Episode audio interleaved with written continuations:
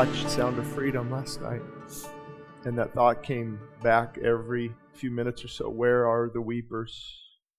Where are those contending for our nation? And of course, according to God's sovereignty, He knows how to lay it out. We find ourselves in Revelation 5. And John said in Revelation 5 1, I saw in the right hand of him who sat on the throne a scroll written inside, and on the back it was sealed with seven seals. And so this scroll is, is rolled up, and scrolls were so important because it was how they would convey the message. They would actually have runners who would bring the scroll to the people. The king would write something and roll it up in a scroll and send it out. Then I saw a strong angel proclaiming with a loud voice. There's a proof text for my style of preaching. Thank God. But now and then, don't we need that strength? That volume that to wake up the sleeping church. And it wasn't a weak, passive angel, it was a strong angel proclaiming with the loud voice, Who is worthy to open the scroll? Who is worthy to open the scroll and to loose its seal?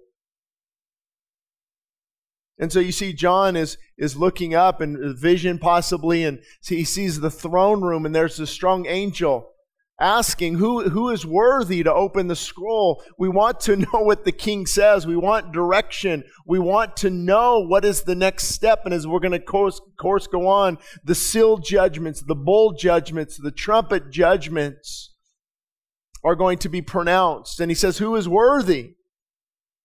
And no one in heaven or on earth or under the earth was able to open the scroll or to look at it and we're probably going to skip about five different slides and different things. I had to rearrange a lot of things, but I'm not too concerned with that if you're not.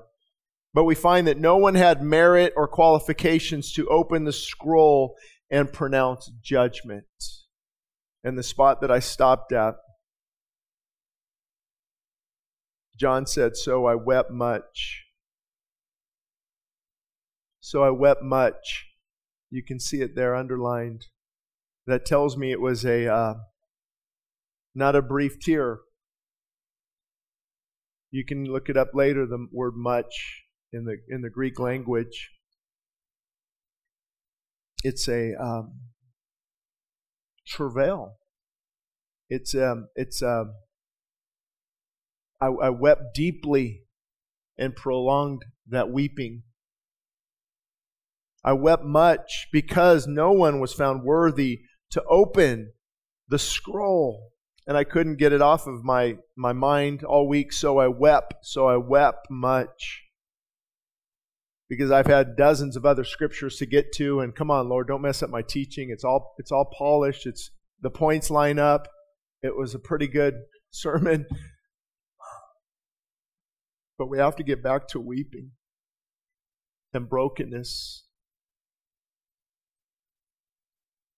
I just thought of there's so many, you know, the, the, the dozens of counseling appointments going on right now in the church and broken marriages and broken families.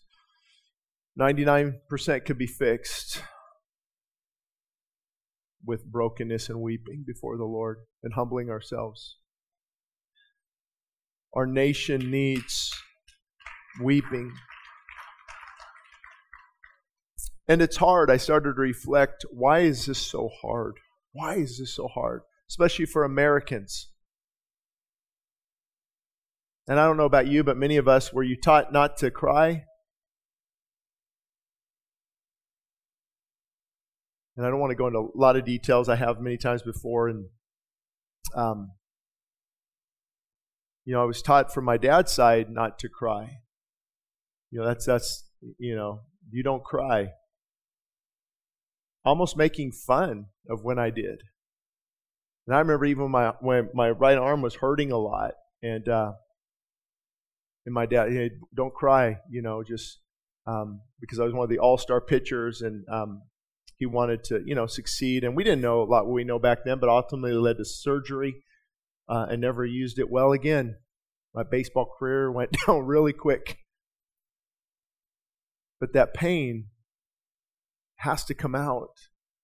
Because if you suppress it, and being raised that way, and I remember uh, my dad, he was actually All American at AV High School in 1961. And he would tell people how you win in sports is you get angry. You get very angry. And he would take that into life. And so I think a lot of people have that image that crying is for women, for children. The problem is, biblically speaking, that's not correct. Jesus would weep the most powerful men in the Bible who wrote prophetic books would weep. Jeremiah, the weeping prophet. Paul, oh, I would weep for the sins of my people. David, there's something profound and powerful when weeping occurs. And thank God for my mom. You know, mom's help, of course, and help to influence, but there's something different with dads. That's why there's different roles. We believe in complementarianism. We complement each other, and there's strengths that women give children that men can't. But one of the things, men, that we do give our children is that type of influence. What does a man look like? What, what, how are we supposed to, to lead our families?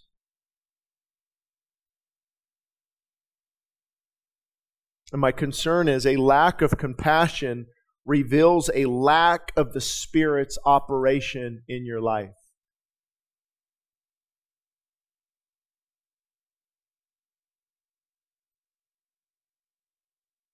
A lack of compassion reveals a lack of the Spirit's operation in your life.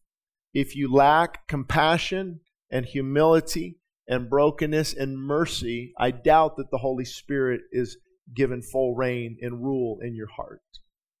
Because the fruit of the Spirit is compassion and humility. Now, don't make the mistake that many people do and think that I'm, I'm throwing to the side strength and boldness because I'm not. As a matter of fact, you can gain a lot more momentum in your strength when it's covered with mercy, when it's covered with compassion. From Jesus to Jeremiah, great men weep. We need more men like Jeremiah, more weeping prophets, and we need more women like Hannah. You know Hannah? Her son was one of the most powerful prophets who ever lived, Samuel.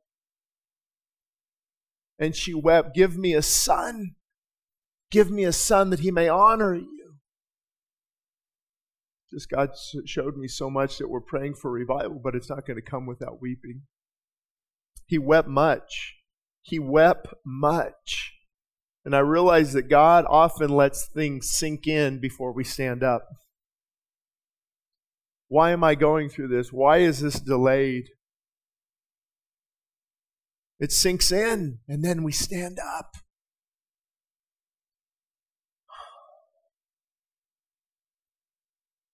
And one of the difficulties with, you know, obviously I mentioned that movie, Sound of Freedom. This will go out on the radio and media, and of course I encourage people to watch it. Um, you have to be careful, you know, what the age of, of your children. I would I would not recommend uh, children watching it, or maybe even uh, young adults who have a good grip on what's going on, possibly because it will it will fracture you.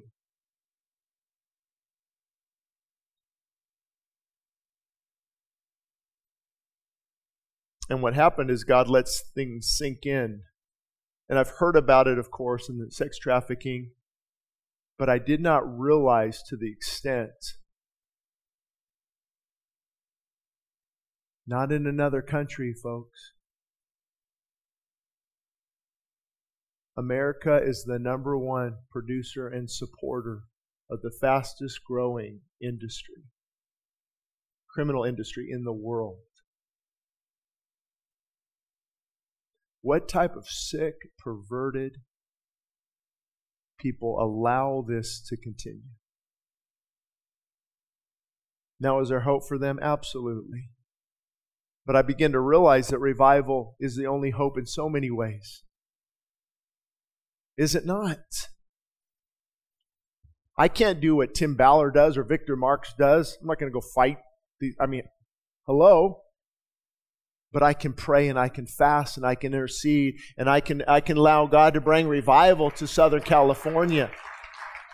And from, from the brokenness and revival, that's how you go out. And can you imagine the, the traffickers being brought to their knees and broken by the power of God, and children being restored and hope being given again? That's our only hope. Brokenness and tears. But the excuse I hear the most, as I've shared before, is, is this wonderful excuse that I use many times I'm just not emotional. I'm just not emotional. We might have other screens, uh, Cindy, maybe um, where some of this is. I, I don't know. It's it's um it was I was it was all all over the place in my heart. But a lack of weeping, intercession, and travail se- severely hinders revival. It, and we're praying, the very thing we're praying for is the very thing we need but, but there's, you have to be able to, you have to plant the seeds of revival. And those come from brokenness and from tears.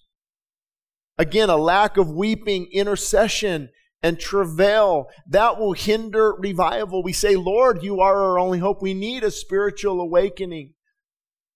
And I, I for the life of me, I hate to keep bringing this up. But it's such a, a, it's such a perfect indication of the spiritual hunger of God's people is why are so few here at 6 a.m. worship? Well, gas, we'll give you a gas card. Why sleep in? Well, uh, okay, set the alarm. And I only say that, I don't say that to beat people up or get convicted. I don't, I, I don't, it doesn't really matter to me. I come regardless. But if, if we're really that hungry, and concerned. Well, I can do that at home. But so can I. But there's something unique when the body comes together corporately and seeks the heart of God corporately. And do, do, we do things that are difficult and challenging from time to time. And without the weeping and the intercession and the travail, I don't know if revival is going to come. And looking back, I just thought about this recently. Robert Murray M'Cheyne and John Knox uh, in Scotland, and their their their their tear stained pleas to the congregations and to their cities. And I remember reading about Duncan Campbell and New Hebrides and the the two blind women that would pray and weep for their for their for their little island there, and Evan Roberts and, and and Wales and Whitefield and Moody crying over the sins of America and, and asking God to bring America. Bring, bring revival. And, and I, I, I hear it. Don't get me wrong, I hear it. And, and I know it's difficult. I just don't see it. I see dead churches going through the motions. And it's so good to be back here. Morgan mentioned the same thing with Westside because we are a unique body.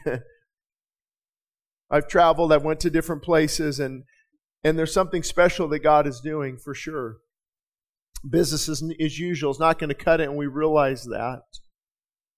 But I want to give you a truth bomb, and we might have it up there on the screen.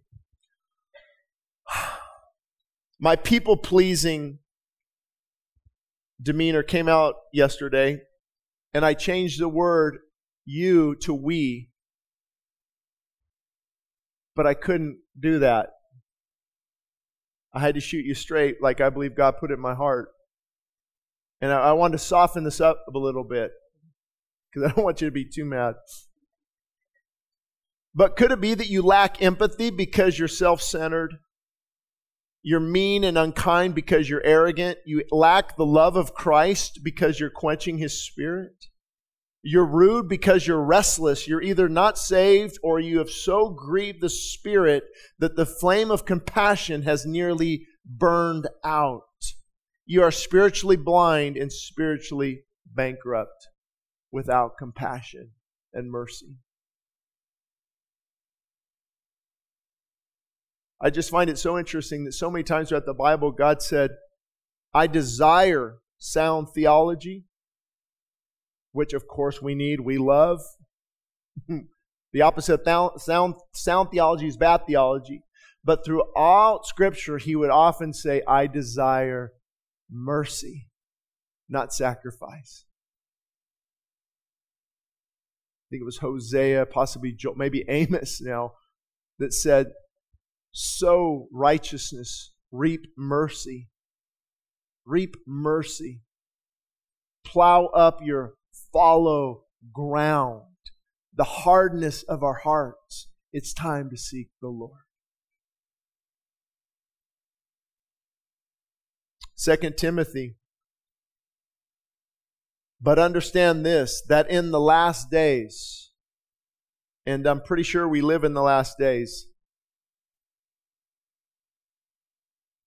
I mean, even the mark of the beast is just years, if not months away. You can see where everything is going.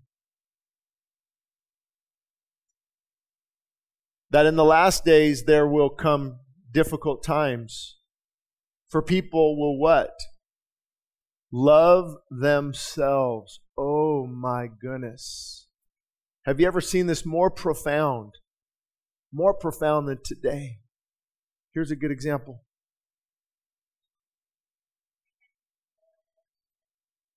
And then the puffy lips, right? What what is this? Why do you got to puff your lips? 780 picture and and now of course we, we do selfies so do, you know it's fun on vacation thank god for wise because we would actually have no pictures if it were up to me can, can anyone relate Uh, zero pictures like it doesn't even enter my mind to take a picture but we're glad we do looking back but they will be lovers of self what is a lover of self self gratification. Self gratification. And so it's not a too it's not too far out there to make the connection between even the trafficking that's going on. Lovers of self, lovers of pleasure, giving over themselves over to a debased and corrupted mind. And you begin to wonder, how can these things happen? And again, if you struggle with any type of sin, you are welcome in this church. We want people to come and find freedom and wholeness and be prayed for. We welcome, but we don't affirm. There's a big difference there. And these, these people, they love their self. They, they love everything about feeding. Really loving self is feeding the lusts of the flesh. It's feeding that. And as things get darker, we can see things get more perverted because man is given over to a debased and corrupted mind. And a debased mind is like cancer. It metastasizes, it goes to other areas, and it keeps it keeps growing and becoming more perverted, more more uh, wretched. Lovers of money lovers of money. I've been having a talk with my kids about this topic don't focus on money. Let it find you. Let, let, let God bless you. Let, because if we focus like, this is what I want to do. I want to retire at 40. I want to be a millionaire. I want to, that's the idol. And that becomes your God. And that's a very rough and dangerous and destructive life. They are proud. They are arrogant. They are abusive, disobedient to their parents, ungrateful, unholy. And that is what is happening now. Where are the weepers? Excuses must die. We must own it. Excuses must die. We must own it. And I think we have Joel 2 up there as well. Joel 2, 2 17 on this topic of where are the weepers. He said, let the priests, let the priest who minister to the Lord. Let the priests weep between the porch and the altar. Let them say, spare your people, O the Lord. Now it's interesting. The porch where the people are and the altar was where incense and the, the, the sacrifice went up to please God. And God said, stand right there in between and intercede on behalf of the people. I sought for a man who would stand in the gap before me on behalf of the nation that I might not destroy it. And the priests, they would weep, they would travail, oh God, protect us. Look at our little ones. Look at the, the women, children that don't deserve this. Oh God, we plead the blood of these bulls and goats, but how much more now can we plead the precious blood of Jesus Christ as we stand and we intercede on behalf of our nation? Where are the weepers? Where are they? Did you also know that weeping opens the door to your calling? Tears can point you in God's direction. Mourning, mourning often leads to a movement. Ask Tim Ballard and Caviezel. Oh, we are up against some ungodliness. I don't know how many of you know the background of, but Disney, I guess, produced it, let it go. Nobody wanted it. Netflix didn't want it. I bet you don't want it. You can promote cuties and all kinds of garbage, but when it comes to something that exposes evil, they don't want to have anything to do with it. Some of you need to check your heart about what you're supporting as well. The lines of demarcation are being clearly drawn in the sand. At the risk of not being political, I don't apologize. The left has their face buried in the sand, and they are trying to protect protect the guilty and marginalize the victims. God help us. Moses even interceded for the people, did he not? And David and Jeremiah and Jesus and Paul, and I begin to realize, please hear my heart. I love good teaching. I love good preaching. I love activity in the church. But unless we begin to intercede and weep and really ask for God to break us, I don't know if we're going to receive that revival we've been praying for. Because you must be broken to battle, to battle this enemy. You must be broken to battle this enemy. Revival is conceived in the womb of brokenness and is born in adversity. The breath of revival is prayer, but the depth of revival is determined by desperation. Desperation. I have yet to meet an arrogant, uncompassionate, unloving, spirit filled believer. Have you? Let me know who they are. I'd love to meet this person. You see, we have two opposing things now. We want to, that spirit filled life. We want God to revive the churches and make a difference in our families and our homes. And how can we allow, how, how can we, how does it not move us when an eight year old is trafficked? Well, let me just put on golf. I mean, NASCAR, I can't go to church today. We got NASCAR on. I was up late watching the Lakers. I can't make morning worship and you think God's going to revive an arrogant people? Revival is always determined by desperation. Desperation. You know, all the verses we use here. If my people, if my people, if they become desperate, they humble themselves and they seek my face and they turn from their wicked ways. And what we just read, let the priests weep between the, the altar there and the porch and let them intercede for the people. What about call a sacred assembly? Joel said, call a sacred assembly and cry out to the Lord.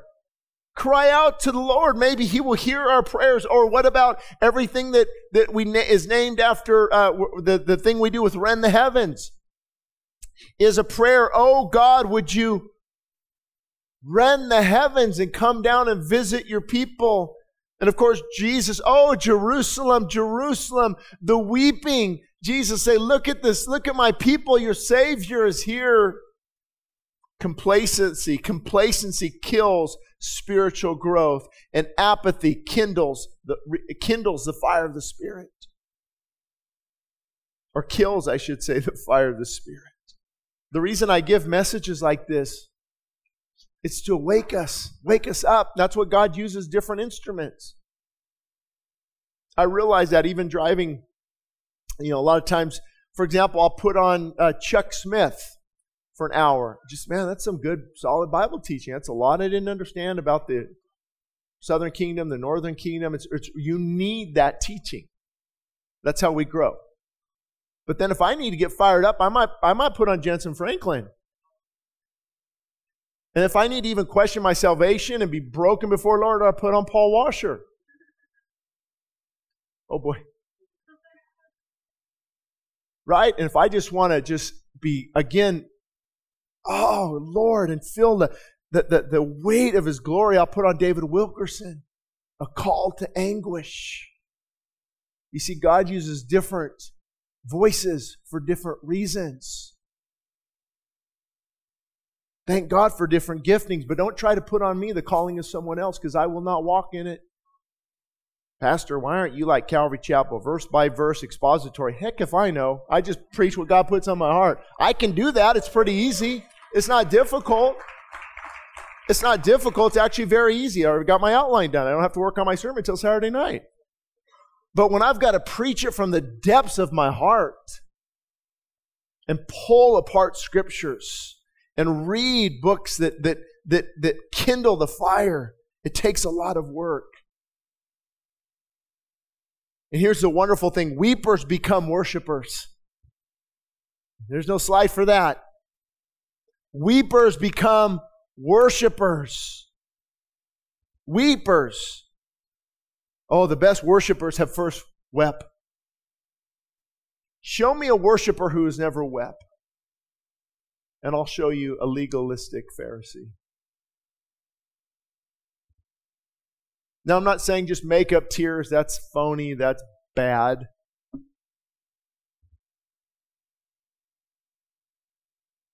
And many people, I know I've been through seasons of that where it's hard to find those tears, isn't it? The hardness of the heart has, has, has, has even got harder and more callous and Lord, I, I, I don't I don't feel that anymore. Ask him to give you that again. Ask, ask, and you will receive. Ask for that brokenness, ask for that humility, and you keep pressing in, you keep pressing in, because a heart cry is going to be your battle cry. So many people are afraid of where things are going. Hey, I can I, I can relate. Fear comes into my heart as well. But the heart cry is going to be our battle cry. It all begins with brokenness and weeping from the sinner being converted to a saint being filled. Isn't that true? When a sinner is converted, first they are broken, broken by their sin. If you preach the gospel the right way, not just, hey, say a little prayer if you want to try Jesus out, he'll take away all your problems. you might have some more problems because now you're on the side of light and the darkness hates you. But it all begins with brokenness and weeping, the sinner being converted. And isn't that so true? The gospel condemns me before it releases me. Think that through. You read the Bible as a sinner, it condemns you. You repent and believe, then you're released. And it has to start with knowing our sinful condition. And that's why I do believe and the, the seeker sensitive movement didn't work out too great. You see, a lot of the pastors who were leading that are now had moral failings and fallings. You see a lot of weak Christians because the gospel is not meant to be popular, it's meant to be powerful. It confronts. Jesus said, I didn't come to bring peace. Jesus, not me. All these churches out there think Jesus was just some kind of like cool man. Let's see, whatever happens, man. God is love. Who cares? I'm just going to love them. They need to read the Bible. He said, I'm going to bring division. I'm going to divide homes. Jesus, what are you talking about? What divides the home? The gospel. The gospel. Especially in the Middle East or in China. What happens to people who believe the gospel in North Korea? Executed immediately. It brings division and it should be preached in all of its purity. And that's something I, I praise God that I don't really worry too much about is, is trying to make the gospel soft and appealing so people bite. It's not a fishing lure. My goal is to present it as the Bible presents it that we are lost without Christ that you are under the wrath and judgment of God. But praise God, Jesus set you free if you repent and believe. And so you you shoot people straight, and, and because of that, broke. And I have seen the deeper the, the mourning over their sin, the deeper the relationship. Like you're like, why are why are people walking away from God and all these Christian authors that books I used to read? or Christian worship leaders. And people, I can't believe it. What's happening? Well, probably they didn't weep over their sin. They had Jesus was their butler, and now their life is difficult. Now they're questioning their faith. Now they walk away from that because many they never really had that deep and abiding relationship. They never knew a Savior who set them free. Because once you experience that, it's hard to go back. It's hard to go back. Oh, that rugged cross that set me free. And then thank God he doesn't leave us hanging there. There's some encouragement. But one of the elders, remember John left off 30 minutes ago saying, I wept much. I wept much. But one of the elders said to him, Do not weep. Do not weep. Oh, thank God. I'm so glad didn't say, Yes, you need to weep. Things are getting difficult and there's nothing we can do. That's how some of us live. Do not weep. Behold the lion of the tribe of Judah. It's funny. First, we see him as a lamb. And now he's saying the lion of the tribe of Judah, the root of David, not is going to prevail, not might has prevailed. He has prevailed. He has already prevailed, and now he will open the scroll and he will loose the judgments of God. So take heart, be encouraged. He said, Don't weep. Don't weep. But it's funny, he allowed him to weep for a season. We don't know how many minutes or I, I who knows. God's not on our timetable. But he wept much. And there was there was a time of of of looking at at the the the, the pain and, and and God again will use those dark moments. Spurgeon used to call it the dark season of the soul in his writings. Anybody been there? Again, one of my challenges often when preaching is what do I say, what don't I say?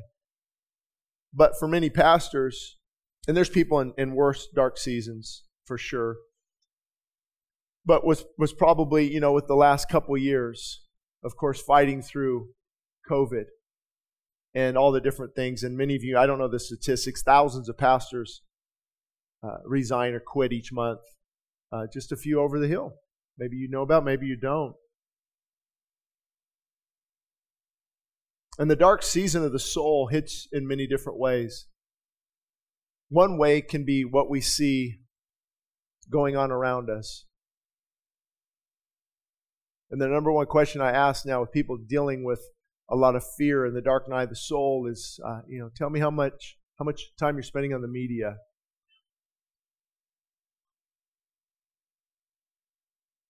I'm sure they're out there, so don't email me. But I've never, ever had a person say, Pastor, I'm not spending much time at all. I'm buried my face in the Word of God. I'm praying, I'm fasting, I'm worshiping. Never. Oh, I know. That's what they say. Oh, I know I shouldn't be doing that. Talk to him again a month later. Oh, I know. I shouldn't. Talk to him a year later. Oh, I know. But there's something about it, right, that we that that, that stirs that fear. And I'm, I'm still trying to get unhooked from it. I'm going to figure out how. But last year, I got a letter in the mail. My wife did. They go, "Oh, if you'd like to know what's going on in your neighborhood, just join this app."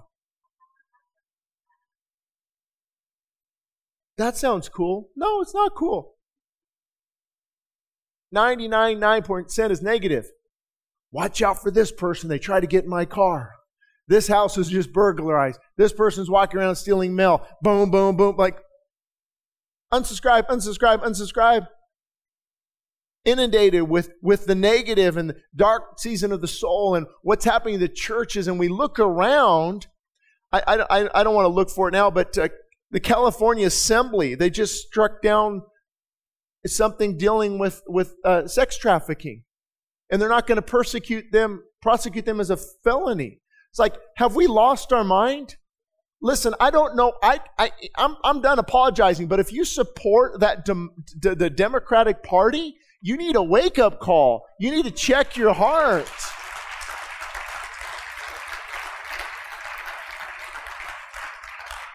Hey, be an independent, be nothing. I don't care. But you to support that way, there's bad Republicans who absolutely I call them out all the time in articles and the pride and the arrogance of our hearts. But when a party's platform rejects God and protects traffickers and says they can take your children away if you disagree with their identity, that is evil. And the problem is that more pastors aren't saying it. I don't know. Hopefully, Victor Marx is going to be on my podcast this month. But we were talking last time I was on his, and one of their biggest frustrations, I don't know if you know who that is, but he, he kind of does what Tim Ballard does. But they go into the Middle East and ISIS territory. And he says, Shane, we put our lives on the line. We do all this, and the pulpits are silent passive, cowardly pastors. You don't have to go shoot somebody and go into enemy territories, but for the love of God, get the fire of God back into your heart and begin preaching the truth of God's word. Begin calling out people. Did you know they used to call out people? It's okay to say, Governor Newsom, your policies are perversions. Sacramento, get your head on straight. we need to speak the truth in love. And if many of you saw it, I, I wrote an article specifically against Trump's attitude. And I know he got, it got to his kids. The article did. I'll speak to any group, any per- person that is prideful and arrogant and needs to humble themselves. But my goodness, how do these people even get elected? School boards letting in perversion. Where's the weeping? Where's the mourning? The church has been lulled to sleep. I'll come twice a month, feed me my sermon. I hope worship isn't too long, and I'm heading to In-N-Out Burger. That's the extent of Sunday worship. It's the Lord's day, not the Lord's hour. The dark season of the soul. And so it wasn't just what's going on around us, but also what's going on within us in the church. He has prevailed. He opened the scroll to loose its seals. Thank God for Psalm 30. Anybody know that one offhand?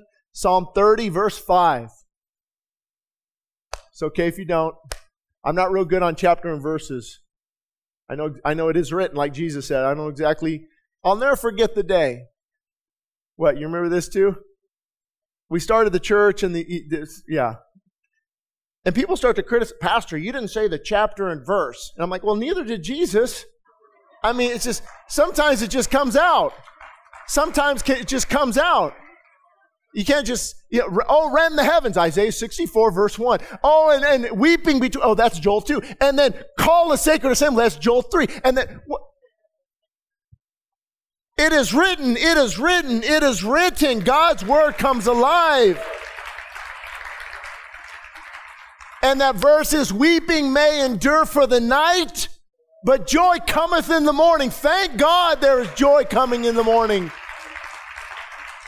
And that tells me there is weeping throughout the night, weeping Weeping may endure throughout the night. It may be a night season, the dark season of the soul, but at some point joy will come in the morning. And basically what the Christian believer is called to do, they're called to hold on to the anchor. They're called to hold on to Christ. They're called to build their house upon the rock because when the storm comes, and it will come, let me tell you, Jesus said the storm won't come. He actually said the storm will come. But those who hear my word and they do my word, I will liken him to the man who built his house on the rock and it did not fall. I don't know the chapter and I don't know the verse, but I know that's what God said.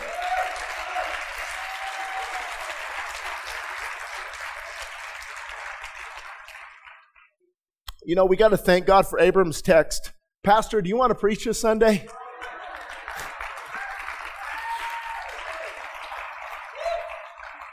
I read that Thursday morning. I'm like, oh my goodness.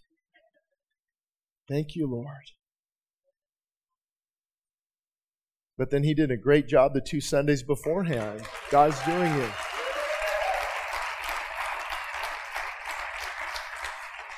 And God does that. It's different gifting, different callings. All right, Shane, it's time for you to take a break for a while. Let somebody else, and somebody else. And that's why there's different giftings, different we have different guest speakers. I mean, I still remember, I think, Donna, you're here, I don't know if David's here, but David, one of our elders, just monotone, quiet. Like you got to, we had to turn up the mic all the way. But I'll still remember his testimony and the tears and how he came to know the Lord. That was just, oh man, I rewinded it a few times. And God using different people in different ways. But always remember this who is worthy takes away your worry. Did you catch that? He who is worthy has opened the scroll. So who is worthy takes away your worry. Who is worthy takes away your worry. Weeping may endure for a night, but joy cometh in the morning. Thank God for that. The final word even in all of this chaos, He is still the King.